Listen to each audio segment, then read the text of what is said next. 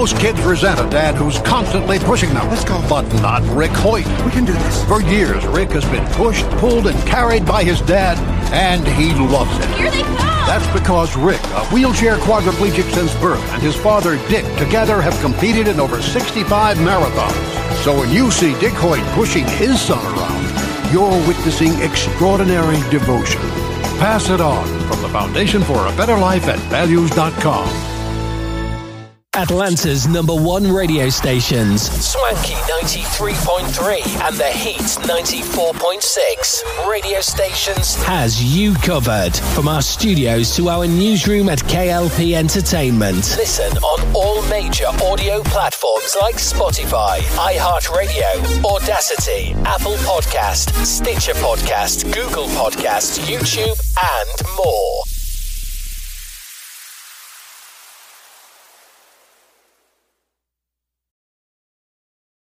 A few words for a successful life. Always ask why. Why? Tell the truth all the time. Why? Write thank you notes. Eat right, sleep right, and exercise. If you don't like your job, change it. Why? Be creative every day. Take a fun trip. You don't always have to do things fast. These motivating thoughts from Randy Pausch's last lecture remind each of us to live our dreams. Can I go now? My dog wants to play. Oh, yeah, play with your dog. And with your kids. Motivation. Pass it on from the Foundation for a Better Life at values.com live from our newsrooms brings back our hit news network, SNN, with many news anchors like Arthur Brooks, Addison Hayden, and Beatrix Gemma. Brings you stories about the news worldwide. Tune in on Atlanta's number one stations, Swanky 93.3 and The Heat 94.6 radio stations. To get the latest news today, listen on all major audio platforms like Spotify, iHeartRadio,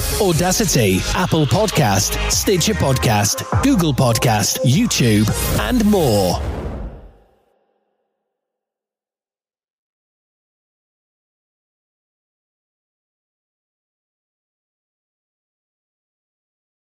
Fox News' highly anticipated trial with Dominion Voting Systems, the voting machine maker that accused the network of spreading lies about the 2020 presidential election on its programs, ended before it began. In an unexpected twist in the courtroom on Tuesday, after jurors had been selected and opening statements delayed, Fox News agreed to a $787.5 million settlement. Dominion had been seeking $1.6 billion in damages. But even at less than half that amount, the settlement is still one of the largest ever in a defamation case. Though Fox did not apologize for its falsehoods, the company acknowledged in a statement that certain claims it made about Dominion were false. And Fox may face more consequences. The cable news network remains entangled in multiple legal battles, including a defamation suit from another election technology company, Smartmatic, which is seeking an even larger amount $2.7 billion. Dominion also has other pending litigation against Rudolph W. Giuliani and One America News Network related to false claims of election fraud. A looming strike in Hollywood. Thousands of television and film writers are ready to walk on the picket lines if they can't reach an agreement with Hollywood's biggest studios by the end of the month. Last week, more than 9,000 of those writers, represented by the Writers Guild of America, voted to authorize a strike, giving union leaders the ability to call for a walkout when the writers' contract expires on May 1st. Writers say their pay and working conditions have not kept pace with the streaming era boom. The Alliance of Motion Picture and Television Producers, a trade association that bargains on behalf of Hollywood production companies, said its goal was to reach a fair and reasonable agreement. In the meantime, Hollywood executives have begun to prepare for the possibility of a strike, which would first disrupt late night television shows and then scripted television. Tax credit confusion. Cashing in on the federal tax credits promised to buyers of electric vehicles became more complicated last week, when the Treasury Department placed additional limitations on which models qualify. Caveats released in August said vehicles and plug in hybrids assembled outside North America were not eligible for the $7,500 credit. Now, a new policy from the department requires that a certain percentage of the components and minerals in a car's battery be sourced in the United States or from its trade allies. That means just 11 electric cars from a handful of automakers qualify for the full tax credit, while several others meet the standard for a partial $3,750 credit. The list of eligible vehicles is expected to grow as carmakers fine tune their supply chains and catch up with demand. That could take a while, though.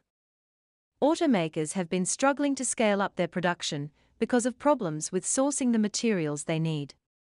Checking in on a struggling bank.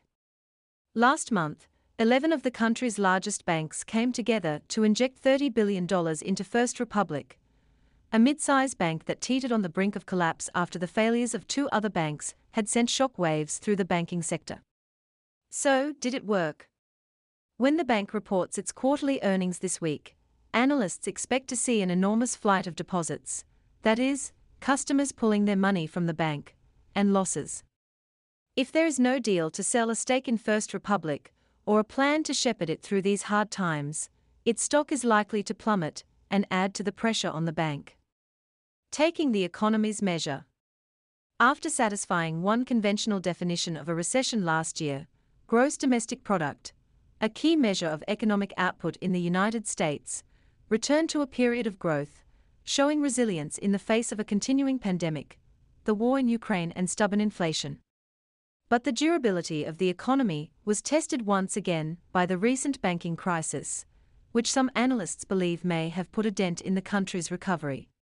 Goldman Sachs last week lowered its GDP forecast for 2023, citing concerns that banks will tighten their lending standards in an effort to keep more cash on hand. Given the role that small and mid-sized banks play in the economy, Goldman's analysts said that reaction could be a drag on overall growth, which has already been affected by the Federal Reserve's efforts to slow inflation by raising interest rates. Big Tech's report card. Tech companies like Meta and Alphabet are expected to put a positive spin on the bleak mood looming lately over the industry when they report quarterly earnings this week. Meta's report, for example, is likely to mention its latest plans to cut 10,000 jobs as it seeks to make 2023 the year of efficiency. In November, the social media company laid off more than 11,000 workers, or about 13% of its workforce at the time. And Alphabet, Google's parent company, last quarter reported its fourth consecutive decline in profits amid a slowdown in digital advertising. To soften potentially grim tidings, these companies and their rivals are likely to emphasize their new ventures in artificial intelligence.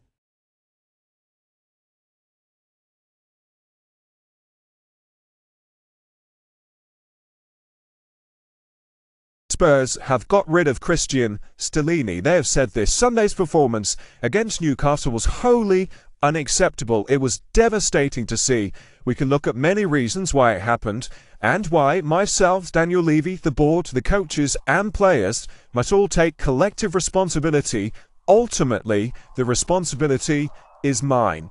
Cristian will leave his current role along with his coaching staff. Cristian stepped in at a difficult point in our season, and I want to thank him for the professional manner in which he and his coaching staff have conducted themselves during such a challenging time. We wish him and his staff well.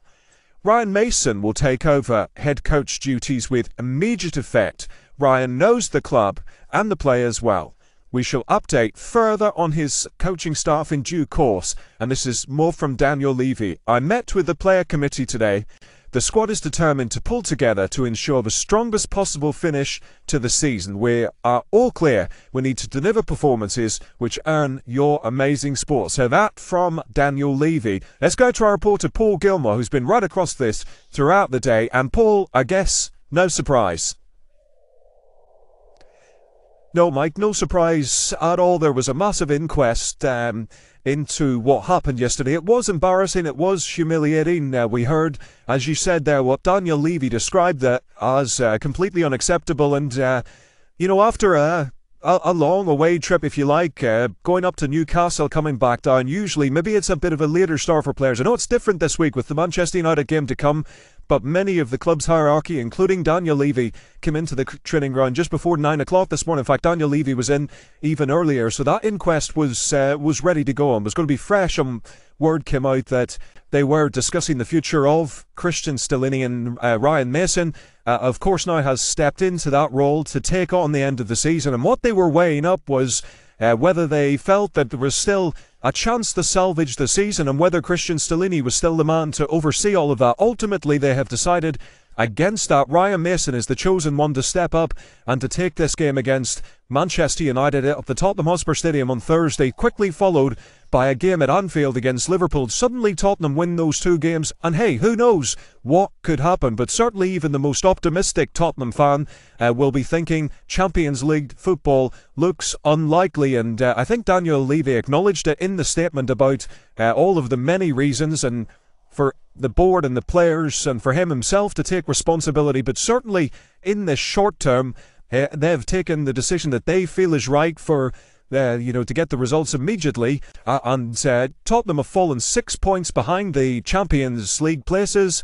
Uh, in, you know, there was there was no fight really amongst the players. That was the real concerning thing as well for them to see. And he'll clearly be hoping that Ryan Mason can get something from those players. 5 0 down after 21 minutes. Hugo Lloris saying afterwards there was a lack of aggression, a lack of pride, worrying things for the club captain to be coming out and saying. And he, uh, credit to Hugo Lloris, he always comes and fronts up on difficult issues such as that. But this, in the short term, uh, will, uh, in uh, certainly they are hoping, will give them the best possible chance to salvage something from this season. Because this was the season they were supposed to build on Champions League football last season. This was the season they were supposed to show the likes of Harry Kane who of course has just over a year left on his contract, that they could match his ambition. He desperately wants to win trophies with this football club. Daniel Levy said recently he still can win trophies with this football club. Uh, well, at least until the end of the season, they're going to try and do all they can to get into next season's Champions League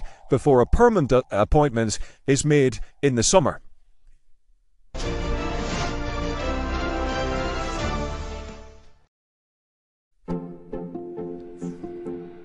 Andreas Wickberg loves taking the snowmobile to his house in the icy reaches of Lapland. All four houses in his tiny Arctic community rely on satellite internet for 500 krona a month, about 50 bucks. Wickberg and his wife can hole up at home with a satellite internet connection fast enough to do work calls by day and stream movies by night. On the morning of February the 24th, 2022, he turned on his computer and gulped down the news that Russian President Vladimir Putin had begun an invasion of Ukraine. A little while later, his neighbor came round asking to borrow his Wi-Fi code, saying their internet connection had dropped. Wickberg shared the code and kept going at work. Ten minutes later, his connection dropped too. He checked. All four modem lights were off, that meant it was no longer communicating with a hulking great geostationary satellite that beams down 82 individual spots across Europe and Northern Africa, more than 20,000 miles above him in the sky. It turned out his was one tiny part of the biggest public outage of satellite internet ever recorded. More than 45,000 modems had to be replaced, yet it would take 35 days for the global communications company affected, Viasat, to even begin to say what it thought had happened, and 75 days for any country to point the finger officially. Back on Earth, Wickberg knew instantly what had happened. It had to be Russia.